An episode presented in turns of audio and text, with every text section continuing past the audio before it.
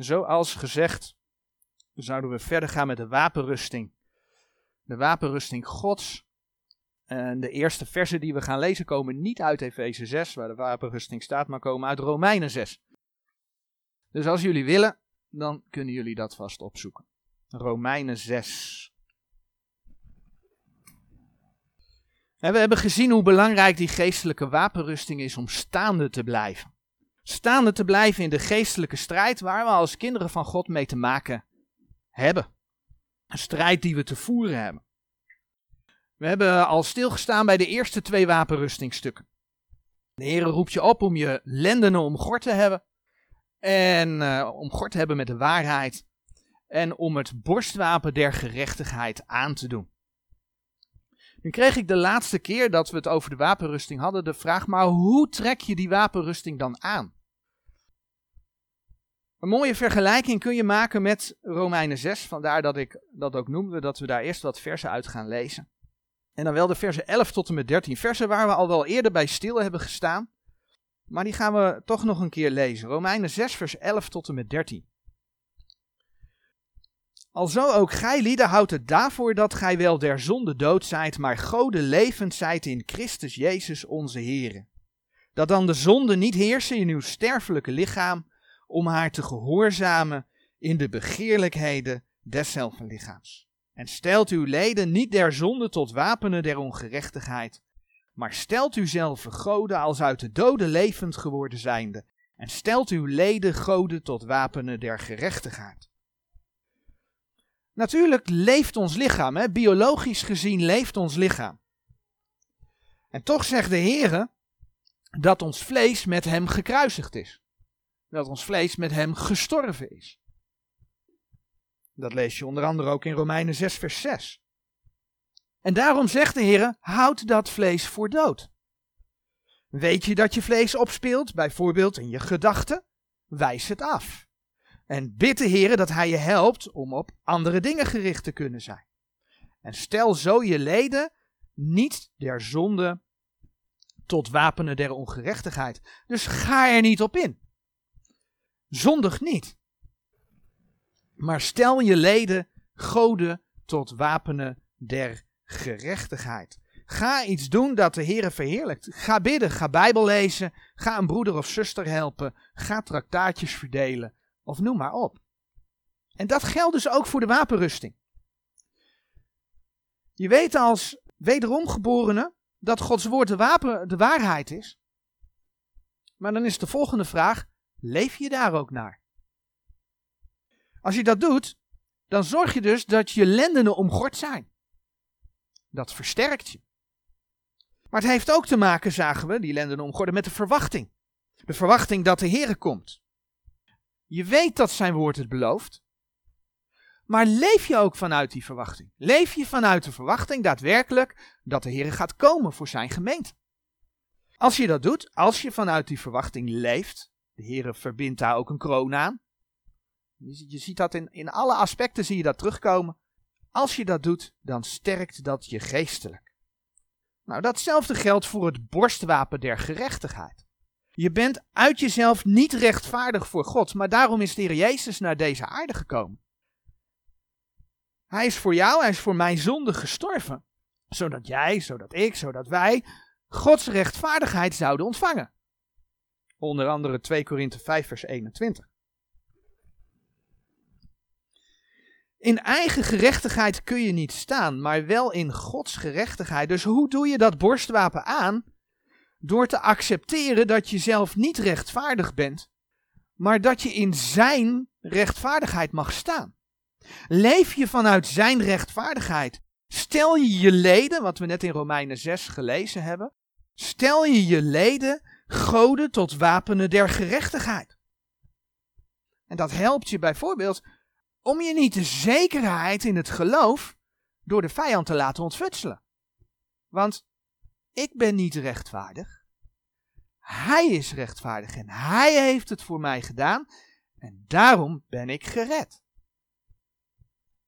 Dat helpt je om die zekerheid in het geloof niet te laten ontfutselen. En zien we dan hoe die onderdelen je helpen om geestelijk je ogen gericht te hebben op de Heer Jezus. om staande te blijven. Nou, het volgende wapenrustingstuk vinden we in Efeze 6, vers 15. En laten we dat vers, het staat ook op de dia, maar laten we het even opzoeken. Gelaten, Efeze, Efeze hoofdstuk 6, vers 15.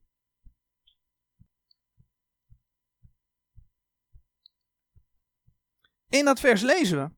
En de voeten geschoeid hebbende met bereidheid van het evangelie des vredes. En de voeten geschoeid hebbende met bereidheid van het evangelie des vredes.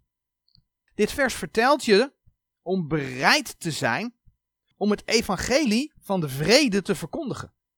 Toen de Heer Jezus zijn twaalf discipelen uitzond en dan bladeren we naar Marcus 6. Marcus 6, vers 9. Daar lezen we dat hij zijn discipelen een opdracht gaf. En in dat vers lezen we, maar dat zij schoenzolen zouden aanbinden en met geen twee rokken gekleed zijn. Maar dat zij schoenzolen zouden aanbinden. Nu moeten we niet de verkondiging van het Koninkrijkse Evangelie regelrecht op de gemeente gaan toepassen. Maar ik vond de vergelijking wel mooi. Toen de Heer Jezus zijn discipelen uitzond, zei hij: Zorg dat je je schoenzolen aangebonden hebt. Om veilig te kunnen lopen heb je schoenen nodig. Om ver te kunnen lopen heb je schoenen nodig. En dan is de vraag: ben je bereid om te gaan? Alweer een tijdje terug stonden we stil bij het thema: wanneer ben je bereid? En we zagen hoe Mozes allerlei redenen bedacht om niet te gaan. Wie ben ik? Ze zullen me toch niet geloven. Ik kan niet goed spreken. Zendt u u werkelijk wilt zenden, Heer? En dat kun je aanvullen met: Ik ben zo druk. Ik ben nog niet zo ver. Ik heb gezondigd. En noem maar op. Maar de Heere zegt dat we als gelovigen, 2 Korinthe 5 vers 20, gezanten van Christus zijn. En nee, niet iedereen hoeft te preken, maar er is vast een manier te vinden om Gods woord wel onder de mensen te krijgen. Ben je bereid om getuigenis van je geloof af te leggen?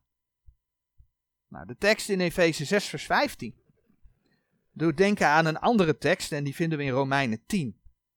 Romeinen 10, de versen 14 en 15. Hoe zullen zij dan hem aanroepen in welke zij niet geloofd hebben? En hoe zullen zij in hem geloven van welke zij niet gehoord hebben? En hoe zullen zij horen zonder die hun predikt? En hoe zullen zij prediken indien zij niet gezonden worden? Gelijk geschreven is, hoe lieflijk zijn de voeten dergenen die vrede verkondigen, degenen die het goede verkondigen. En dit gaat natuurlijk niet over een zogenaamde wereldvrede. Een schijnvrede die er onder de antichrist nog tijdelijk zal komen ook. De Heer laat het zien in zijn woord. Nee, dit gaat over de vrede van het evangelie. Het evangelie des vredes. Daar spreekt Efeze 6 vers 15 over. Het is dus geen evangelie van vrede op aarde zoals de meeste mensen dat tegenwoordig ja, verkondigen, promoten, hoe moet je dat zeggen? Graag willen geloven. men wil geloven in een vrede op aarde, maar als je gaat kijken in de, in, de, in, de, in, de, in de stromingen, dan zie je dat ze eigenlijk allemaal afgerekend hebben met een letterlijk duizendjarig vrederijk op aarde. Of allemaal, velen.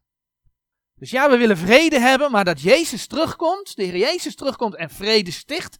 En zal heersen als koning, dat willen ze niet. Nee, dat is niet waar. Het staat in Gods woord, maar dat is niet waar. Men heeft het geschrapt uit Gods plan. Of ja, nog mooier, ze zeggen, daar leven we nu al in. We leven nu in het duizendjarig vrederijk. Nou, dan moet je even om je heen kijken. En dan denk je, nou, mooie vrede is dat op deze aarde. Dat klopt niet. Nee, de Bijbel laat zien dat eerst de Heer Jezus terugkomt en pas dan is er echte vrede.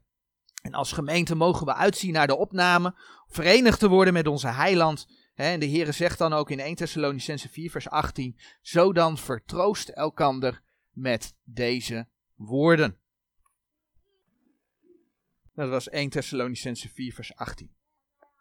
Dus het evangelie des vredes is schijnbaar een heel ander evangelie. Toen Jezus Christus naar de aarde kwam, toen zeiden de engelen tegen de herders het volgende in Lucas 2 vers 14. Een heel bekend vers natuurlijk. Ere zij God in de hoogste hemelen en vrede op aarde in de mensen een welbehagen. Gaat in de nieuwe vertaling opzoeken en dan lees je heel vaak in de mensen van het welbehagen.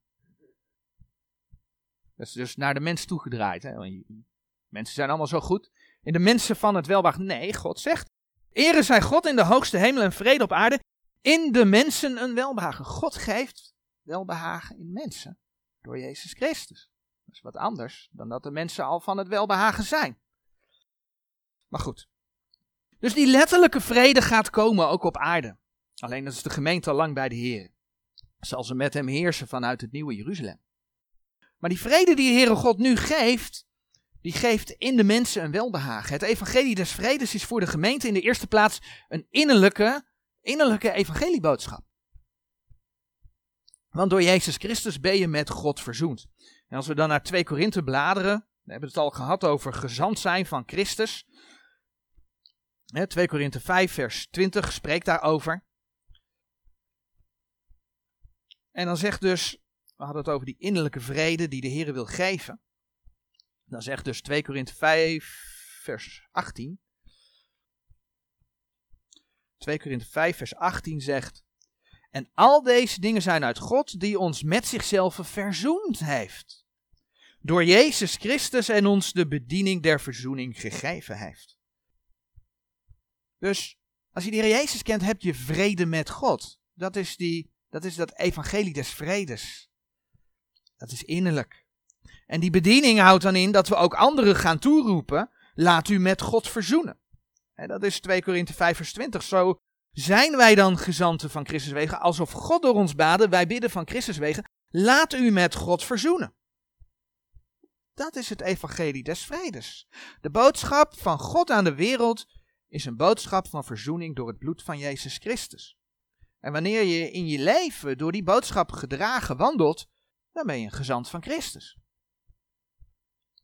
En ja, die bedieningen heeft hij ons allen gegeven. Als je daar gehoor aan geeft, je kunt het dus naast je neerleggen, maar eigenlijk als je dat naast je neerlegt, laat je dus een wapenrustingstuk liggen. Want je hebt je voeten niet geschoeid. Kun je dus eigenlijk geestelijk gezien ook niet staande blijven. Dat is wat de Heer laat zien, het hoort erbij. Dus als je daar gehoor aan geeft, dan helpt je dat als kind van God om staande te blijven. dat staande blijven, dat mag duidelijk zijn in Efeze 6. Efeze 6, vers 13. Eh, Daarom neemt aan de gehele wapenrusting Gods, dus ook die, dat schoeisel, ook die voeten geschoeid hebbende, opdat gij kunt wederstaan in de boze dag en alles verricht hebbende, staande blijven. En dan nog iets, bereidheid wil aan de ene kant zeggen bereidwilligheid, maar het zegt ook iets over voorbereid zijn. Ik haalde vanmorgen Marcus 6, vers 9 aan. En daar lazen we dat de Heer Jezus de discipelen de opdracht gaf om hun schoenzolen aan te binden. Maar dat aanbinden van die schoenzolen was nog niet de eigenlijke uitzending. Als je in Marcus 6 kijkt, dan staat er in vers 7. En hij riep tot zich de twaalfen en begon hen uit te zenden twee en twee. En gaf hun macht over de onreine geesten. Hij riep tot zich de twaalfen, begon hen uit te zenden. En om uitgezonden te worden krijgen ze de opdracht, vers 9, maar dat zij schoenzolen zouden aanbinden. Dus om uitgezonden te kunnen worden, moesten ze hun schoenzolen aanbinden. Eigenlijk duidt dat op een stukje voorbereiding. Je moet voorbereid zijn om de boodschap uit te kunnen dragen. En daarvoor moet je dat woord kennen, moet je met die Bijbel bezig zijn. Als je de Bijbel kent, ga je mensen over de Heere God vertellen aan de hand van zijn woorden. Dan ga je niet denken, ik denk. Ga je niet zeggen, ik denk dat het zus of zo. Net zeg je, er staat geschreven. Dan kun je met zekerheid Gods eigen boodschap doorgeven. Oftewel, zoals 1 Petrus 4 vers 11 zegt, spreken als de woorden Gods. Maar dat vergt voorbereiding. Bezig zijn met Gods woord. En als we dan kijken wat er in 1 Petrus 3 vers 15 staat. 1 Petrus 3 vers 15. Maar heiligt God de Heer in uw harten en zijt altijd bereid tot verantwoording aan een iegelijk die u rekenschap afeist van de hoop die in u is, met zachtmoedigheid en vrees. De Heere zegt, wees altijd bereid. De vraag is, wil je het doen? De vraag is, kun je het doen omdat je voorbereid bent? Praktisch gezien, de wapenrusting, het gedeelte over de wapenrusting spreekt over de voeten geschoeid hebbende. Hoe kun je je voeten schoeien met de bereidheid van het evangelie des vredes? Ja, eigenlijk heel eenvoudig door bezig te zijn met het woord, dat woord te leren kennen en door vervolgens daadwerkelijk te gaan lopen als een gezant van Christus, oftewel bereid te zijn om verantwoording van je geloof af te leggen, zodat je ook andere mensen kunt vertellen: laat u met God verzoenen. Amen.